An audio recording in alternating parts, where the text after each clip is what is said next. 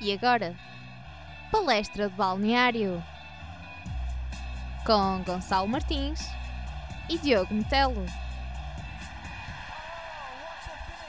Olá, sejam bem-vindos a mais um episódio de Palestra de Balneário, este dedicado à Taça das Confederações que se realizou na Rússia. Eu sou o Diogo Metelo e tenho comigo Gonçalo Martins. Ora, hoje convidamos, de facto, a quem nos ouve uh, a uma análise, uh, em especial à seleção portuguesa, mas também um pouco a alguns dos jogos e também, claro, da final da Taça das Confederações. Uh, de relembrar que são 16 jogos e vamos aqui abordar principalmente os de Portugal que tu achaste desta participação de Portugal na Taça das Confederações, Gonçalo? É assim, na Taça das Confederações achei que Portugal, após o primeiro jogo, poderia não passar na fase de grupos. Fui, fiquei enganado, obviamente, porque depois podemos ver no final que terminamos em terceiro lugar, mas acho que nós vimos Portugal a jogar a partir do segundo jogo, isto é, quando Portugal jogou contra a Rússia e que depois jogou contra a Nova Zelândia. Sim. Contra México, achei que o jogo tinha ficado muito tac-a-tac, isso notou-se no resultado. Sempre considerei que as seleções sul-americanas tivessem um poder de criatividade muito elevado e que para mim são das melhores seleções que podemos ver, sendo as duas que tivemos aqui presentes, que foi o Chile e o México, não é? Sim. E, mas também temos outros, não é? Colômbia, Brasil, Argentina, claro. por aí fora. De, não, desta vez não conseguimos. todas, mas ficando aqui pelo jogo com Portugal-México, achei que foi um jogo muito partido. Entramos logo a começar com um golo aos 34 minutos de Quaresma. Obviamente que quando lá presente nesse jogo com a sua assistência, quando estes dois jogam juntos, isto parece que parece um jogo quase combinado, porque eles dizem: Olha, naquele minuto eu vou pôr ali a bola e tu desenrasca-te e marca gol. E é isso que parece. Sim, Isto são passos que acontecem que uma pessoa fica admirado com, com o resultado. É, tem muito boa química e de facto o, esse golo, o primeiro, é, digamos, também de gênio e revela um pouco a calma e a frieza que Quaresma conseguiu re, uh, revelar naquele momento, porque ele não rematou logo, ele finta ali o, o guarda-redes e a forma como o Ronaldo, que quase, parece assim que se atrapalha com a bola e consegue eh, dar a bola em muito boas condições ao Quaresma. Mas olha, eh, sobre este jogo, e de facto o primeiro eh, foi mesmo um jogo que diria foi para nos acordar do, do sonho do europeu, porque ganhámos o europeu, fomos à Taça das Confederações e no primeiro, no primeiro jogo apanhámos o México que também nos pressionou muito e, e não deixou sair Portugal a jogar e, e estar confortável na construção do, do seu jogo, acho que isso também acabou por levar Portugal a acordar um bocadinho e depois uh, veio-se a, notar uma clara evolução de Portugal ao longo desta, desta competição. Uh, por exemplo, uh, muitas vezes uh, Pep eh, que tinha, que tinha a bola uh, e fonte uh, estavam cobertos e não podiam, não tinham linhas de passe assim muito acessíveis, quer para William Carvalho, quer para Cedric, e isso aí depois obrigava também a colocar a bola mais longe ou então uh, a perder. E o México também soube aproveitar algumas ocasiões para levar algum perigo, não achas? É sim, tu, tu tinhas tocado num, num ponto importante que foi, entre aspas, o acordar da seleção. Eu acho que a seleção já devia ter acordado já na classificação do Mundial, quando no primeiro jogo perdeu contra a Suíça e acho que na Taça das Confederações eles já deviam estar assim um pouco à espera de que o caminho não ia ser fácil, porque estamos na presença de seleções com um nível muito elevado, tão ou maior que o nosso não é? Como já tinha dito anteriormente. Mas sim, achei estranho. Uh, ali Pep, Fonte, ali muito, muito carregado sobre a pressão, de, mas é um pouco também notável, não é? Com Vela, Chicharrito, Jiménez, ali uma frente de ataque muito forte do México. impossibilitava muitas das vezes o passe e que tinha que se colocar em profundidade, tanto para o Quaresma, Nani, possivelmente André Gomes e Ronaldo. Porque tanto à sua volta com o Cédric, o William Carvalho Moutinho, aquele espaço, aquela criação de, de jogo desde a defesa estava um bocado impossibilitado e acho que o México pensou bem nesse sentido. Sim, não deixou, pronto, não deixou construir, mas olha que depois, passada a primeira linha, digamos assim, já tinha, Portugal já tinha algum espaço para construir, porque depois deixava de ter sim, sim, um grande número de jogadores. sim, mas isso nota-se porque os jogadores, ao criarem uma elevada pressão na, na linha defensiva, depois, atrás da primeira linha, fica o espaço e que depois temos que criar o jogo em corrida, não é? Por isso é que apostou-se um pouco com o Nani, Quaresma e Ronaldo na frente. Exatamente, mas curiosamente acho que alguns dos lances que Portugal conseguiu criar, ou pelo menos aproximar-se mais da, da área, foi também com as subidas do Rafael Guerreiro pela ala esquerda, em que vinha também Ronaldo buscar jogo um bocado ao meio campo para depois, com Nani subido e Quaresma do outro lado, eh, possibilitar também que Rafael Guerreiro conduzisse a bola lá para a frente. Sim, lá está. Aqui podemos ver outra vez Ronaldo a ser assim como um avançado livre, de ter que vir buscar a bola um pouco atrás e também ter um poder de, de criar uh, as jogadas. E por isso é que isso depois possibilitou a, a subida de Nani e Quaresma. Uh, com a prestação de Nani, não sou muito adepto prefiro o Gelson Martins, penso que está num, num nível superior e acho que se calhar até poderíamos ter conseguido um 3-2 se, se ele fosse titular. Sim. O que é que tu achas? É, é assim, depois também, e falando aqui já um bocadinho do Portugal-Rússia, quando o Gelson entra, é verdade que foi depois da, da lesão do, Uh, aliás, nesse jogo há a lesão de Rafael Guerreiro mas, uh, e entrou Eliseu, mas depois também desse lado acaba Portugal acabar por jogar com o Gelson. E penso que aí também jogou muito melhor Portugal porque conseguiu conseguia ter ali uh, a nível da defesa alguém forte. ou seja, conseguir travar os ataques da Rússia, neste caso, o Eliseu, e depois levar a bola uh, com o Gelson a levar, a transportar lá para a frente. E portanto, sim, eu, acho que Gelson é entendo, melhor. Entendo, eu entendo a filosofia de jogo de Fernando Santos ao colocar Gelson como, como substituto, assim como nós podemos ver no europeu quando colocava Quaresma, que é para a estabilização da, da equipa adversária, uma vez que os jogadores já não estão, como, como é que devemos dizer, estão cansados já no ponto de jogo a partir dos 65, 70 minutos e é normal que com uma entrada de Quaresma, por exemplo, assim como o Gelson Martins, com corrida e criatividade consegue passar com maior facilidade e aí criar mais, mais possibilidades de golo. E penso que isso foi que depois também, apesar de não termos conseguido marcar a Rússia na segunda parte, penso que foi isso que nós podemos observar com a entrada de Gelson Martins.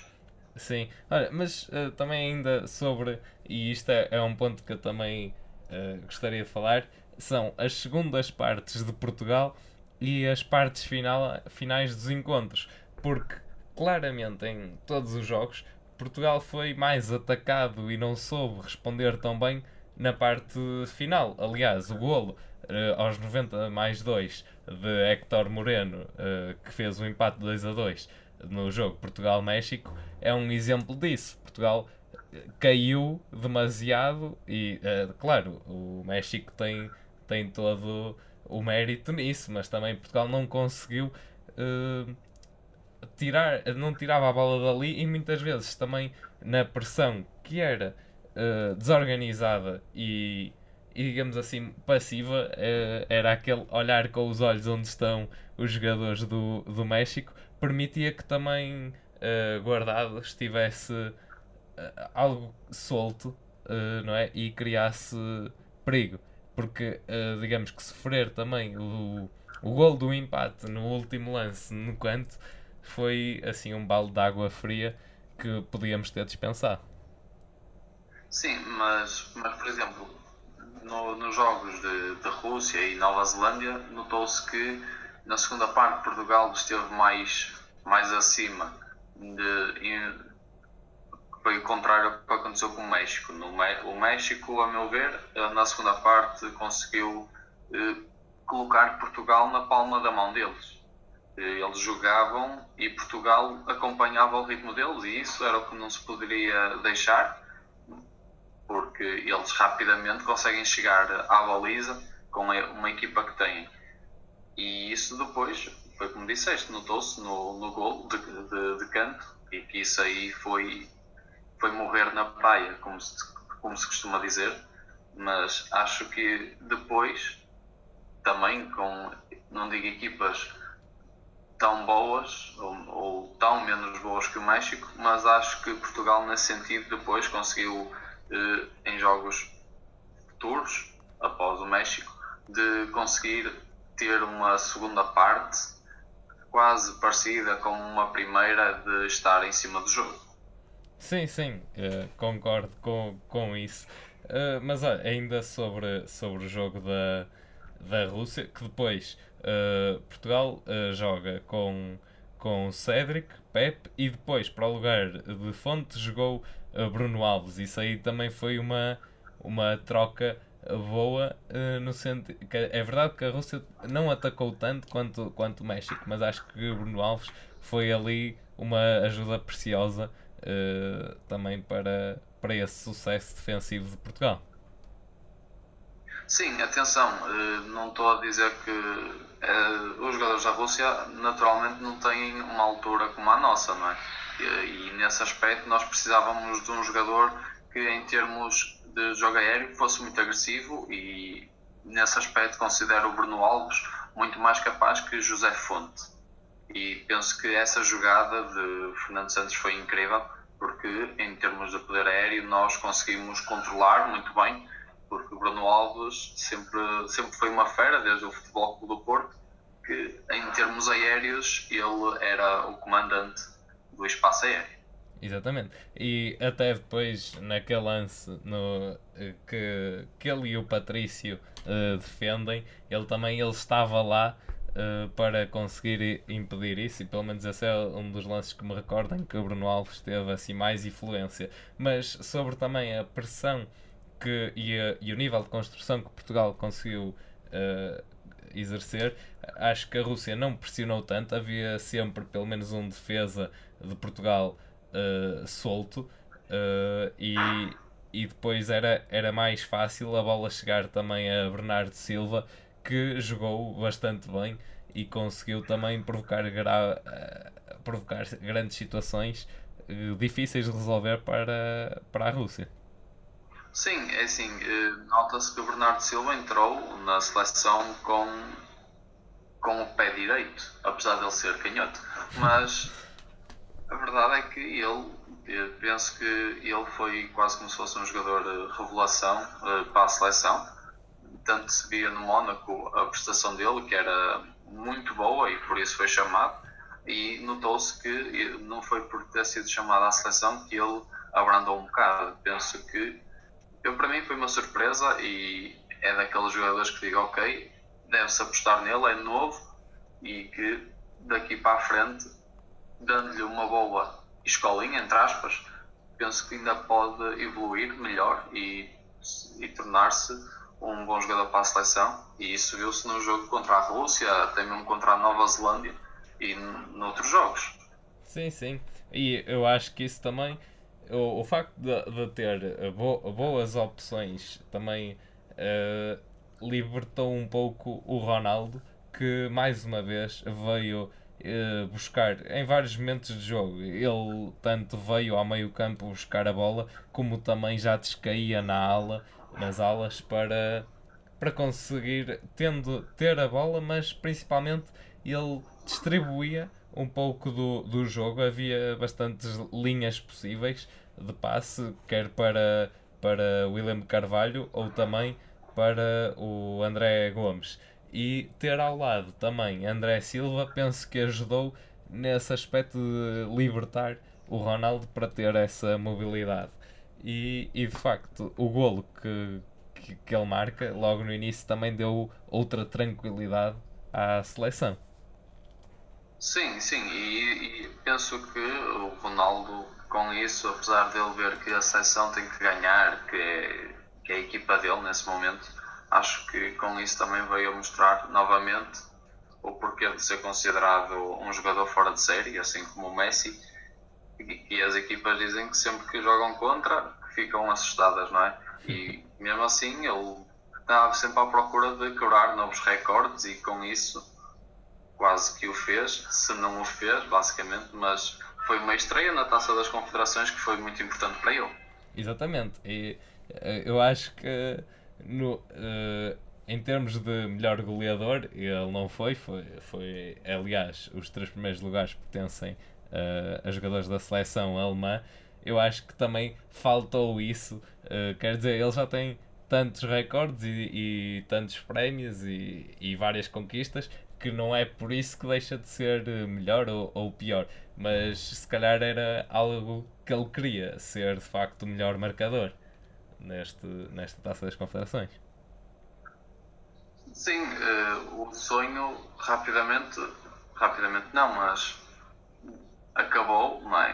com, depois com a derrota com o Chile na, em grandes penalidades que pronto, ele foi um, foi uma grande peça, muito importante no, no jogo, apesar de o homem de jogo ser Cláudio Bravo, e penso que isso é o prémio inegável, porque o, aquele guarda-redes simplesmente foi o guardião na hora certa, na altura certa e que defendia tudo. Não havia, não havia bola que entrasse dentro da baliza dele e isso notou-se com a grande preparação e colocação que ele conseguiu para defender os, o, as penalidades de, efetuadas por Ricardo Quaresma, João Moutinho e Nani. Sim, eh, mas eh, de facto há muito mérito no, no Cláudio Bravo em defender uh, os penaltis e de facto é complicado para os guarda-redes defender, mas assim na minha visão também não foram bem marcados bem marcados. Quer dizer, num, a aproximação Sim. à bola, a colocação não foi Sim. a ideal. A preparação do, do remate não foi a melhor. Portanto, eu, isso, eu não gostei. isso também fez com que o, o Bravo depois conseguisse saber para onde é que a bola ia ser colocada. E, mas mesmo assim, não é por, por ser falta de preparação, de colocação de bola em termos de força de Portugal, que eh, a verdade é que ele simplesmente conseguiu ter uma leitura direita do que ia acontecer e fez. Sim, Porque sim. muitas das vezes, apesar de do jogador não conseguir colocar muito bem a bola em termos de, de remate em penalti, muitas das vezes os guarda-redes também não conseguem defender. Sim, Mas até porque. No caso dele, ele deu bem o, o remate dos três jogadores e, e deu a vitória ao Chile. Claro, sim, e claro, o, Cláudio Brava tirou-se para o sítio para o sítio certo, viu bem. O mesmo não aconteceu com o Rui Patrício, os penaltis do Chile foram marcados para o, para o seu lado direito e, e aliás, todos. Sim, foram, foram, e foram bem marcados. Para o lado direito foram bem marcados, não estou a dizer que não, mas também o Patrício sempre, nas três, nas três vezes, ele tirou-se sempre para o seu lado favorável, que é o lado esquerdo. Certo. Mas olha penso que... que isso também fez com que não conseguíssemos chegar à quarta penalidade. Sim, olha, só aqui mais duas coisinhas sobre, sobre os penaltis. É que não gostei da forma como o Nani correu para a bola, porque uh, havia ali uma certa displicência, ainda havia hipótese, acho eu. Era muito difícil, obviamente, mas ainda haveria uma hipótese de Portugal continuar a lutar mais um bocadinho. E, e sobre os penaltis, o Rui Patrício, não convém esquecer que foi ele, entre aspas, que nos transportou também para a, a, em frente no jogo contra a Polónia, que foi a penaltis. Uh, e de facto, aí está, claro, ele tem mérito e também uh, os jogadores que marcaram os penaltis têm mérito. Mas aí conseguimos e desta vez uh, não marcámos os penaltis, isso também é o que influencia. E curiosamente, os penaltis foi, digamos, aqui algo negro durante esta competição para a seleção portuguesa, porque depois no jogo contra o México, Portugal também tem aquele penalti no início e, e o André Silva não conseguiu converter, com o, o Ochoa a defender. Sim, nós podemos ver que Portugal não teve muita sorte em termos de grandes penalidades nesta competição. Como tu disseste, o André Silva não teve, não teve como, é que, como é que posso dizer, a sorte de conseguir marcar. Penso que não, também não é preciso desmoralizar, também ainda é um jogador muito novo e que tem depois, ainda pela frente, uma possibilidade de treino para efetuar bons remates em termos de penalti. Mas acho que isso depois veio o Adrian Silva que, que completou o que faltou ao André Silva. Claro. Olha, mas uh, falámos aqui do jogo Portugal-Chile, mas não falámos muito sobre o como e o porquê de Portugal ter ido uh, a penaltis. E eu aí apontava assim duas, duas razões. A primeira é que Portugal tinha dificuldade uh, em construir, mais ou menos, uh, se repararmos, muitos lances. Uh, Rui Patrício, quando tinha a bola, colocava a bola lá na frente e depois, através de ressaltos, é que eventualmente a seleção portuguesa ficava com, com a bola. E, e outra questão foi uma prestação menos boa, digamos assim, de André Gomes, que sempre. Nesse aspecto, não não posso, não posso tão concordar contigo, aliás, como é que é dizer, concordar na totalidade, porque eu acho que Portugal não conseguiu aprender do que aconteceu durante os 120 minutos. E isto porquê? Nós vemos que o corredor de André Gomes, do lado esquerdo, assim como de Eliseu, o Isla, o jogador do Chile, estava sempre sozinho.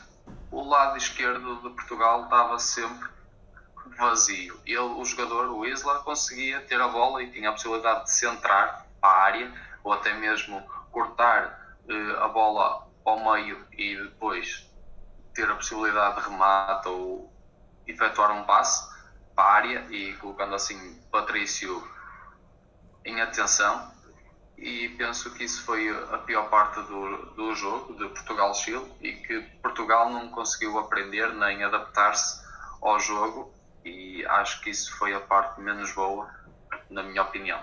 Sim, uh, aliás, é assim. Portugal até criou, criou oportunidades durante, durante o jogo. Eu também não estava a dizer o contrário. Mas acho que aquilo que eu queria dizer é que André Gomes acaba de desperdiçar muito as oportunidades que teve.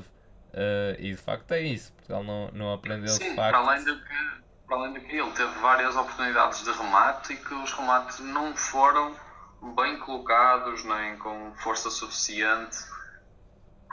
Penso que não foi um jogo muito bom para ele. Certo, mas uh, eu acho que quem esteve bem uh, e que se destacou foi Cédric ao longo desta, desta competição na seleção portuguesa. Eu escolheria esse jogador como o melhor da, da seleção Claro que com, com Ronaldo e Bernardo Silva também e Patrício, claro, e uh, relembrar também as defesas que ele fez uh, contra, contra o México, por sim, exemplo. penso que Cédric, sim, foi um bom jogador, adaptou-se rapidamente à situação de jogo, desde o momento em que é colocado, mas mesmo assim, apesar de, de, serem, de ser substituído, penso que Bernardo Silva, para mim, neste momento, foi o melhor jogador tanto de Portugal como o jogador de revelação nesta competição. Muito bem. E depois também, também já lá vamos na parte final de falar de facto dos jogadores desta competição, até porque muito se fala da, da seleção alemã. Mas ainda, e só para, para terminar aqui a análise à, à seleção uh, portuguesa, é o jogo de terceiro e quarto classificado, que Portugal aí consegue vencer por duas bolas a uma o México eh, e eu diria aquele golo do Pep, a forma como ele se atirou para a bola com aquele golpe artístico, também revela um bocado a vontade que os jogadores tinham de nós não queremos perder este jogo e estamos aqui para lutar, mesmo que seja por um terceiro lugar, que é algo histórico e inédito para Portugal. Também nunca tinha participado. O que é que. É, é assim, eu no momento em que vi o gol do Pepe, ele fez-me lembrar um, como se fosse o Sérgio Ramos no Real Madrid, que chega ali aos 90 minutos e tem ali a compensação e que de repente tem que ser um defesa a marcar o golo e conseguir pôr a equipa para a frente. E acho que o Pepe teve muito bem no gol, a assistência do Ricardo Quaresma. Acho que foi estupendo, mas a piada, obviamente, que muita, muita gente faz e que eu tive a ler foi que Portugal merecia ter ganho, uma vez que foi, ele, foi a única seleção que marcou os golos. Sim. Uh, e facto... Teoricamente era um 3-0 e não um 2-1, né? na, na piada, de, Sim. Na piada uh, da análise. Olha, olha, mas, que... penso, uh, mas penso que nesse aspecto, Portugal-México, até mesmo podemos ver em termos estatísticos, quer dizer, nós tivemos quase dor tentativas de golo, que tivemos cerca de 24, 25, o México nem perto, tanto como posse de bola foi uma destruição muito grande, na minha opinião, acho que se via muito Portugal e não se via tanto México como no primeiro jogo que tinha sido realizado antes, que tinha acabado por 2 dois, igual. Acho que Portugal pegou no, no primeiro jogo da, da, Taça das Confederações que realizou com a mesma equipa e penso que conseguiu adaptar o novo estilo e que conseguiu sair vitorioso, saiu por cima no jogo. Sim, porque claramente a primeira parte foi muito diferente. Portugal conseguiu uh, criar uh, diversas oportunidades. Eu acho é que Sim, na Portugal segunda parte. Estava, tanto em termos ofensivos, estava superior, como em termos defensivos, conseguia neutralizar. Notava-se um balanço na equipa muito grande e que quando Portugal criava o jogo, notava-se que México ficava a tremer. Pelo Sim. menos foi, foi isso que, que eu me apercebia que acontecia no jogo. Sim, mas de facto, uh, mais uma vez na segunda parte, Portugal a decair um pouco. Uh, também não sei até que, até que ponto o, o golo mexeu, uh, mas depois sim, na parte final, Portugal a conseguir ir subir as linhas e lá está, através de uma boa assistência de Quaresma também relançar a partida com o golo de Pep que já aqui falámos. Da seleção do México, perguntava-te assim qual, quais foram os jogadores que mais te impressionaram na, nesta, nesta taça? Uh, aqui na taça das confederações, por acaso, gostei muito de ver a ação de, de Moreno como de Chicharrito. Penso que foram dois jogadores na minha equipa que estavam bem destacados e que fizeram um trabalho muito bom, tanto a nível ofensivo como a nível defensivo.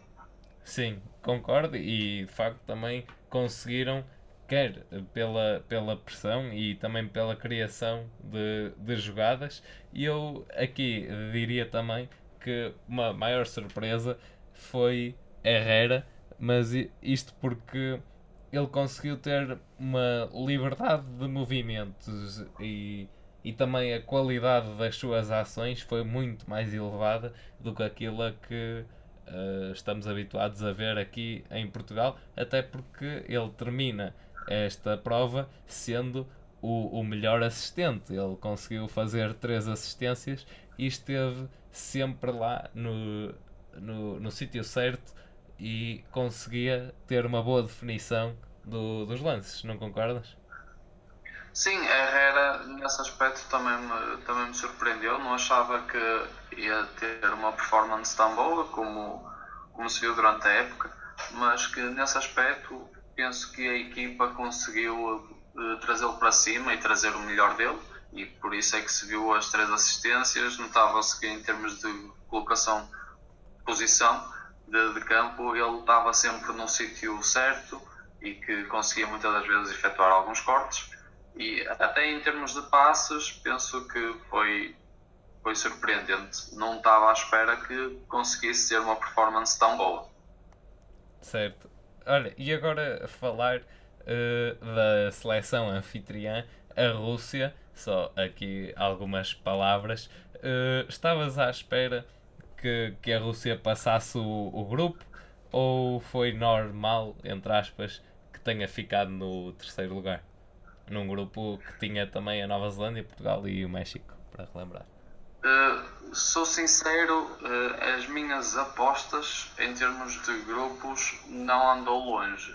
Uh, no, em termos de grupo de, de, Portugal, estamos a falar em termos de México, Nova Zelândia e Rússia, estava mesmo à espera de Portugal e México. Nova Zelândia não considerava uma equipa tão forte, uma seleção tão forte para passar à fase seguinte e Rússia também não no primeiro jogo, apesar de ter ganho por 2 a 0 à Nova Zelândia, não me inspirou eh, confiança suficiente e que eu pudesse ter dito, ok, isto pode ser que se calhar até seria bom que a equipa anfitriã conseguisse eh, chegar à, à ronda seguinte. Mas foi como eu disse, penso que o jogo de Portugal-México, apesar de não ter sido com uma elevada intensidade e com um jogo demasiado mexido, que trouxesse movimentos de bola que deixasse os adeptos assim de boca aberta, penso que, na minha opinião, acho que foi, entre aspas, bem escolhido as equipas a passar à fase seguinte. Estou a falar de Portugal e México, como Chile e Alemanha. Sim, ora, mas uh, também isso aí da, da Rússia, e também só para, para dar aqui a minha opinião, é que de facto no primeiro jogo a Rússia ganhou 2 a 0 à Nova Zelândia, mas lá está, não convenceu muito, também porque uh, a Nova Zelândia conseguiu criar muitas oportunidades, em, principalmente em, em contra-ataque, mas também conseguiu construir várias vezes.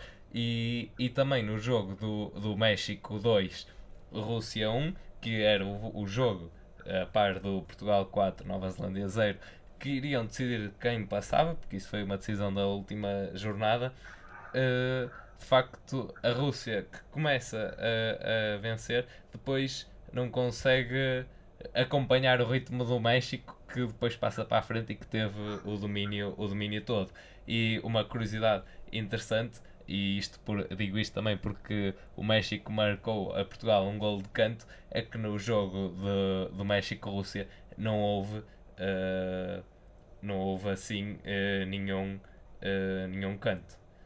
portanto, aqui uma curiosidade em que os lances que aconteceram não originaram nenhum canto e talvez também a seleção russa, pela estatura que também é baixa, beneficiou nesse aspecto, ou seja, os golos não nasceram uh, por aí como seria de, de esperar. E agora, uh, só ir ao grupo, ao grupo B, em que houve o jogo que depois se repetiu, entre aspas, na final, o Chile-Alemanha, em que no primeiro jogo uh, foi, foi também dominado pelo, pelo Chile, não concordas? Uh, em termos de primeiro, primeiro jogo do Chile com a Alemanha, penso que foi um jogo muito, muito partido, tanto um, para um lado como para o outro. Uh, Notou-se que em termos de posse de bola estavam muito equilibrados, tanto uma equipa como a outra. Tentativas de golo, uh, em termos de ataque também. Penso que foi um jogo que não trazia muita esperança que houvesse uma equipa vencedora. Pelo contrário, até notava-se, pelo menos na minha opinião, do que eu via do jogo, na minha opinião, aquilo ia acabar no empate, de tanto 1 a 1 como 2-2.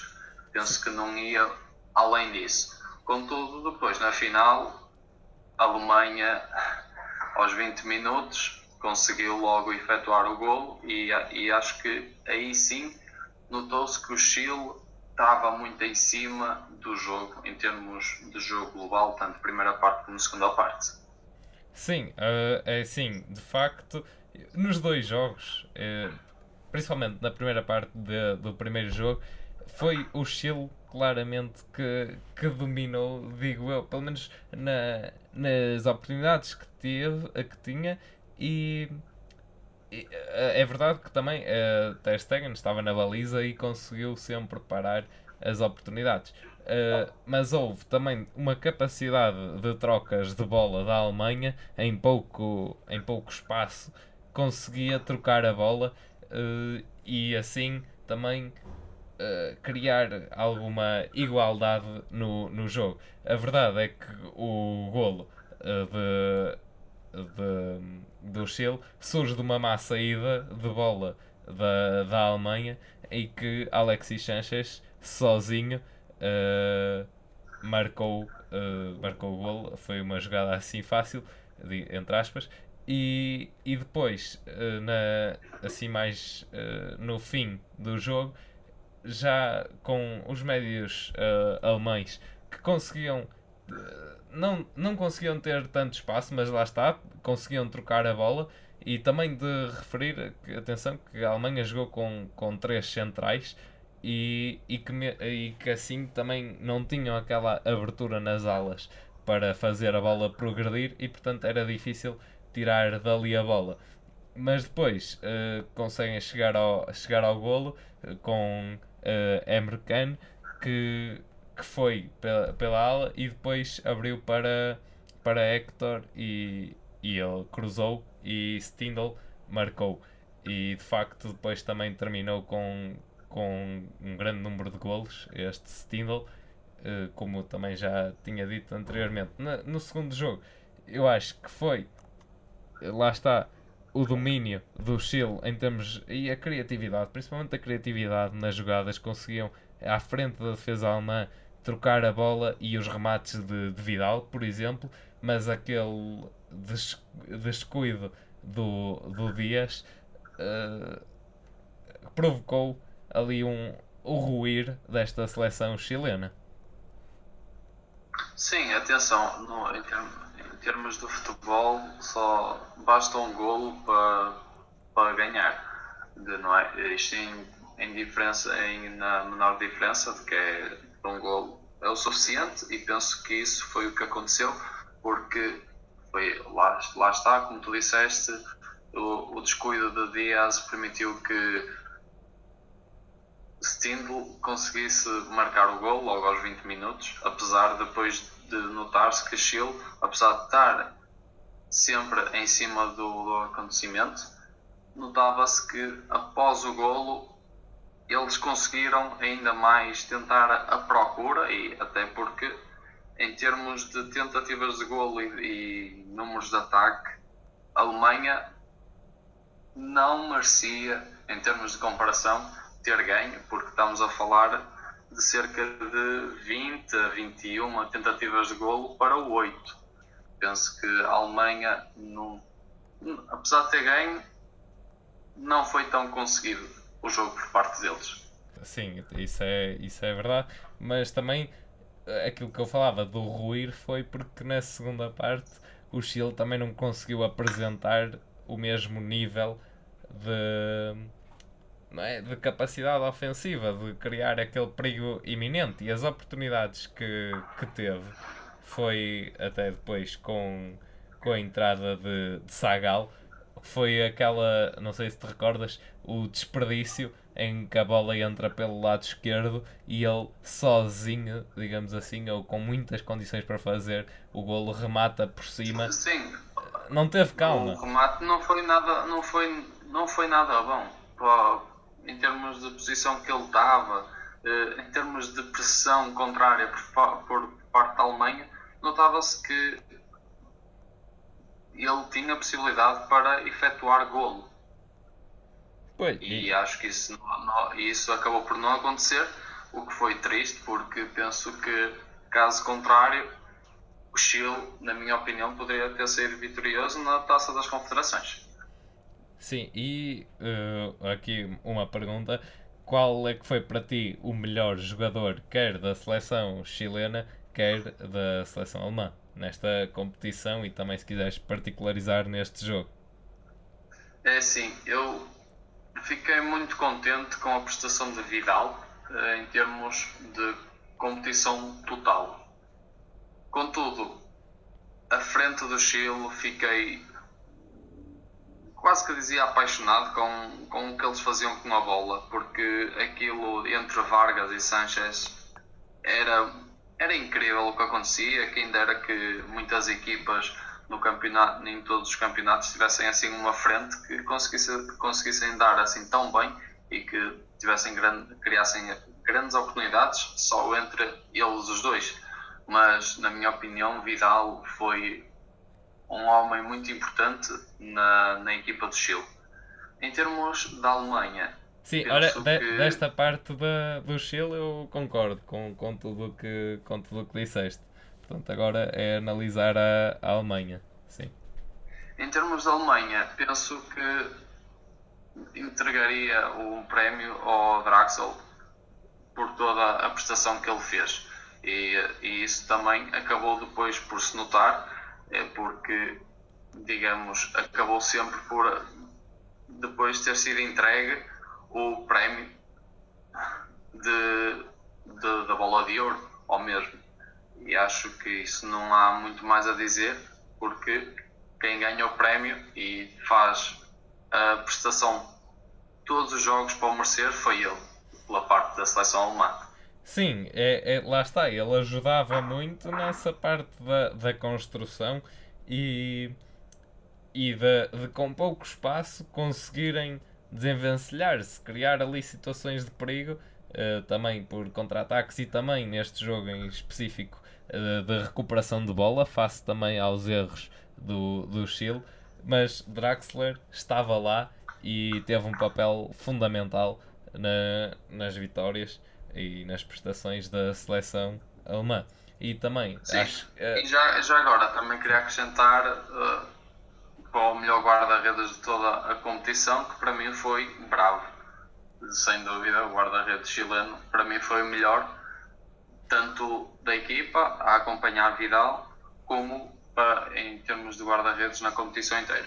Eu acabo por, por concordar contigo, mas também gostei de, de vários uh, guarda-redes. Uh, claro, Patrício, que, que teve defesas importantíssimas e de um grau de dificuldade até elevado. Uh, e também gostei de, de Ter Stegen, que uh, foi, apanhou aqui a titularidade da, da seleção, costuma ser de, de Manuel Neuer. e, e também aqui um destaque é o guarda-redes dos Camarões, uh, Fabrice Ondoa, que pelo menos eu, eu gostei muito na, do seu desempenho no jogo contra o Chile, que depois uh, os Camarões acabaram por perder 2-0. Aliás, os Camarões que não venceram uh, nenhum jogo, mas gostei porque ele conseguiu impedir que o resultado fosse mais avolumado e teve defesas uh, quer a remates de, de Vidal e de Alexis Sanchez, em que ele se esticou todo e conseguiu defender. E, e também uh, outro guarda-redes que, que apreciei foi Matthew Ryan, da, da Austrália, também se revelou aqui uh, pronto para, para defender e teve várias, várias oportunidades para se mostrar. E acho que todo, os jogadores em geral que participaram nesta taça das confederações acabaram por sair valorizados uh, e portanto também aqui mérito a estes que foram derrotados mas que tiveram muito mérito uh, ao longo da, da competição.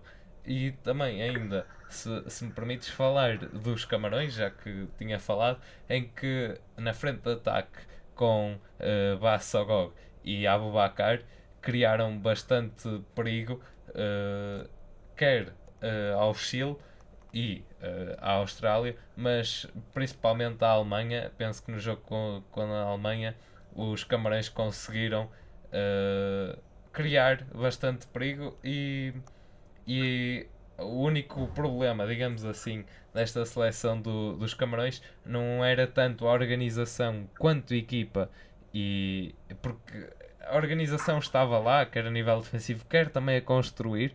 Uh, foi uma equipa que, construiu bastantes jogadas a partir de trás, mas claro, depois também a usar a bola na frente, mas pecou um pouco por, uh, por alguns falhanços, digamos assim, de Abu Bakar e e o jogador que me surpreendeu nessa tal questão de criar as oportunidades, uh, Bassogog, que fez uma, uma boa dupla e infelizmente não, não ganharam, uh, apesar desse trabalho todo uh, que, que foi desenvolvido pela seleção dos Camarões. Uh, tens alguma opinião sobre, sobre isto?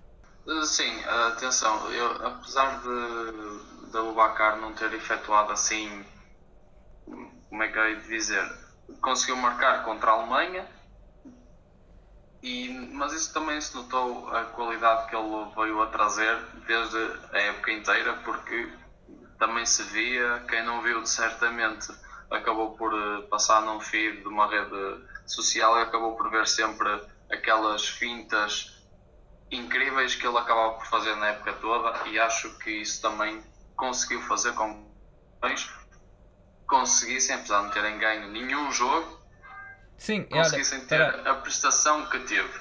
Não tiro mérito nenhum à equipa, porque penso que conseguiu fazer sempre frente à equipa adversária e que não se via tanto a tremer porque arriscavam sempre. E, e sim, em termos de dupla, Bassogol com Abubacar, para mim era de manter, porque penso que podem trazer aqui novidades que certamente equipas adversárias, em termos defensivos, podem não estar à espera. Sim, olha, e de recordar, uh, falaste da época do, do Abubacar, foi com um grande golo dele que também os Camarões chegaram à Taça das Confederações, vencendo a, a mas foi de facto um golo em que ele recebe a bola, vira-se e, e remata, e, em que conseguiu colocar a seleção aqui nesta grande competição onde estão de facto as melhores seleções, os campeões, e, e também dizer que esta seleção do, dos Camarões contou aqui com uma, com uma alteração que já vinha do, da CAN. É, muitos jogadores eh, foram selecionados porque aqueles, os mais habituais, digamos assim, eh, não quiseram participar na, na CAN para, porque os campeonatos que se estavam a disputar estavam em fa numa fase decisiva e os clubes também precisavam deles, então houve aqui uma reformulação desta, desta equipa. Apresentou-se os Camarões então com caras diferentes, mas que também penso corresponderam, ou melhor, até acho que corresponderam mais do que aquilo que se esperava às expectativas. e agora, só mais outro dado interessante: o jogador uh, do, da Austrália, chegou à centésima uh, internacionalização pela, pela sua seleção e, curioso, no, no aquecimento, todos os jogadores da equipa foram com uma camisola com o seu nome e com o número 100 uh, eh, aquecer nessa tentativa de homenagear uh, esse jogador que já, já conta com 37 anos e que é o, foi o segundo mais velho desta competição. O mais velho foi Rafa Marques, do México, com 38 anos.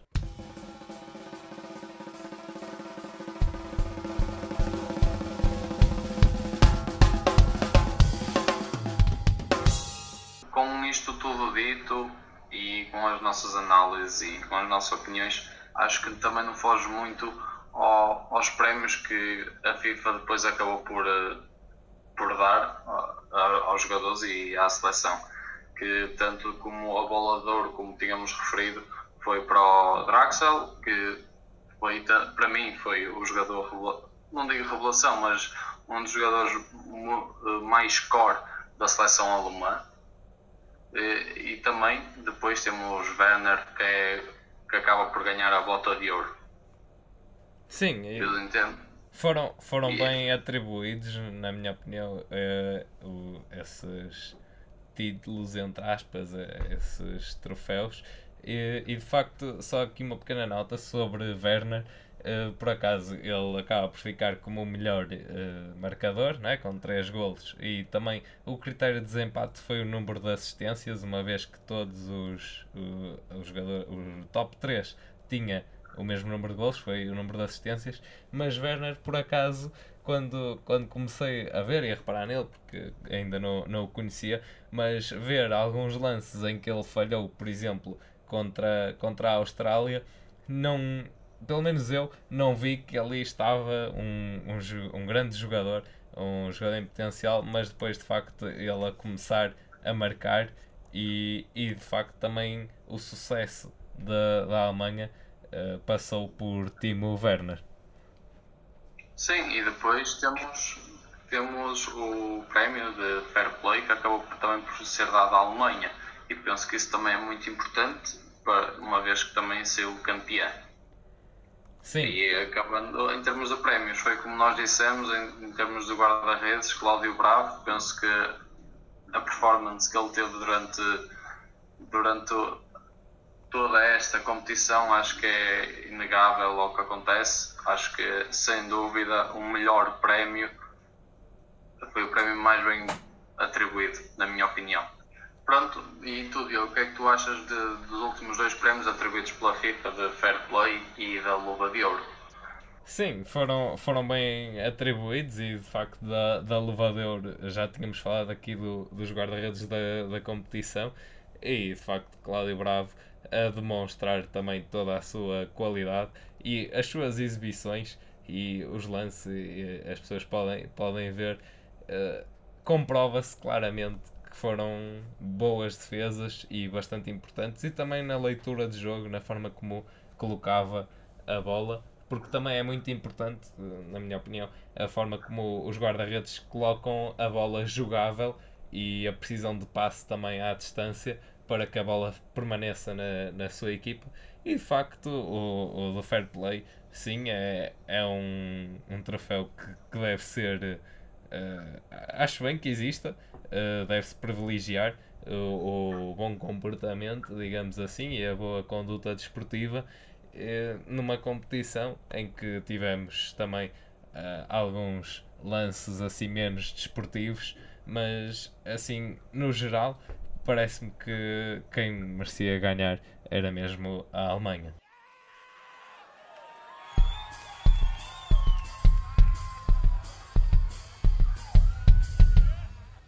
Acabamos assim o programa especial Taça das Confederações.